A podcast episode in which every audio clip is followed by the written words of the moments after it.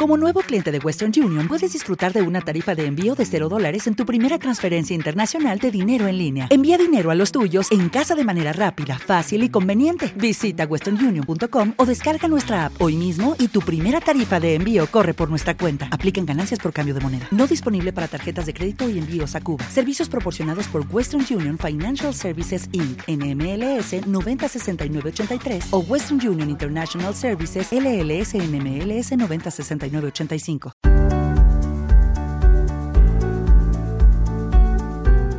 Hola a todos. Bueno, ya tenéis en la web el boletín técnico semanal, donde bueno, pues hemos puesto un poco en relieve este spread que se viene produciendo eh, desde agosto del año pasado, sobre todo, se viene remarcando entre Estados Unidos y, Europa, donde estamos viendo pues una revalorización del 20% desde esa fecha, desde agosto del año pasado hasta ahora, de las bolsas europeas y, una, y una, caída del 5% en las bolsas americanas desde, esa misma fecha.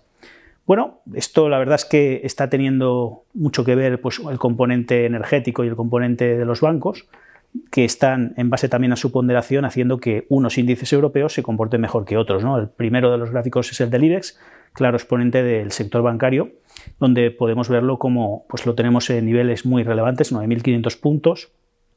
Por encima tenemos los máximos pre-COVID en los 10.100 puntos.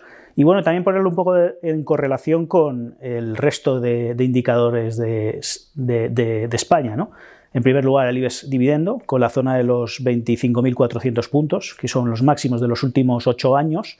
Han sido tocados en bastantes momentos eh, clave, haciendo un, nivel, como estáis viendo, de resistencia.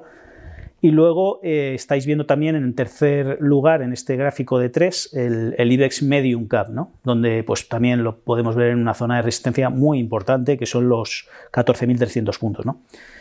Bueno, eh, en esta tesitura vamos a poner el siguiente gráfico, el del DAX, un poco para ver cómo está Europa. Todavía le faltaría un 6-7% al DAX hasta niveles de, máximos del 2021, finales de 2021, primeros del, del año pasado, que serían los 16.300 puntos, teniendo en cuenta que esta franja de anterior resistencia que había estado teniendo estos meses atrás en los 14.700, 15.000 puntos aproximadamente, ahora forman parte, se constituyen como soporte una vez rotos por arriba, una vez superados, ahora pasan a formar parte como, como soporte. ¿no? Y eh, teniendo en cuenta que es la cuarta vez en la historia, como veis en el indicador del DAX, con tanta sobrecompra semanal. Esto, bueno, no tiene por qué ser malo per se, sobre todo en frecuencias diarias, donde muchas veces la sobrecompra lo que te indica es fortaleza en el precio y momentum alcista, ¿no? y poderío. Pero es verdad que en frecuencias más lentas, cuando vemos excesos mm, históricamente muy elevados, como esta, la actual, es la cuarta vez con, estos parámetros tan elevados, generalmente, y hemos visto, eh, podemos ver en el gráfico qué ocurrió en el pasado, se producen normalmente zonas eh, de, corrección, consolidación, teniendo en cuenta que todavía es verdad que estamos un poco a expensas de esos 16.000, la zona de los 16.500 puntos, máximos, como hemos dicho, 2021-2022, pues eh, bueno, vamos a ver un poco qué sucede, ¿no? sobre todo teniendo en cuenta que eso, que mm, los artífices o grandes contribuidores a estas subidas, pues obviamente han sido los bancos, aquí tenemos el tercero de los gráficos, el Santander, donde vemos pues eso, subidas muy poderosas y de igual modo, mm, parámetros en frecuencias lentas, en este caso semanales también, en el caso del Santander la sexta vez más sobrecomprado, con más altos niveles de sobrecompra en sus parámetros de los indicadores, ¿no? Lo que, pues bueno, es verdad que esto no significa que estemos ante un máximo inmediato, eh, todavía el mercado, en el caso del Santander, podría subir un poco más. Vemos que a nivel técnico en el Santander los cuatro y medio son claves porque representan el paso de, la directriz bajista de largo plazo, una zona de congestión bastante relevante, consenso de precios objetivo en los cuatro y medio. Es decir, eh, podría ser una zona idónea, ¿no? Desde donde, desde donde experimentar, pues eso, una armonización a, estos excesos que se están produciendo en bastantes valores, ¿no?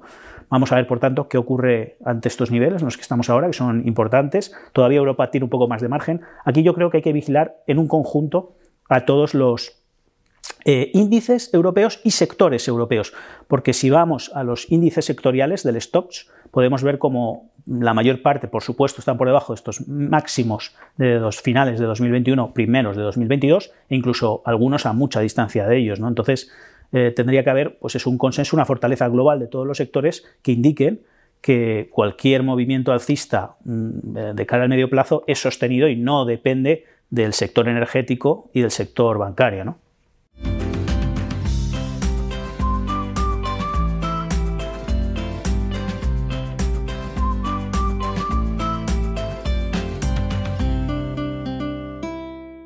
En Sherwin Williams somos tu compa, tu pana, tu socio, pero sobre todo somos tu aliado, con más de 6.000 representantes para atenderte en tu idioma y beneficios para contratistas que encontrarás en aliadopro.com. En Sherwin Williams somos el aliado del PRO.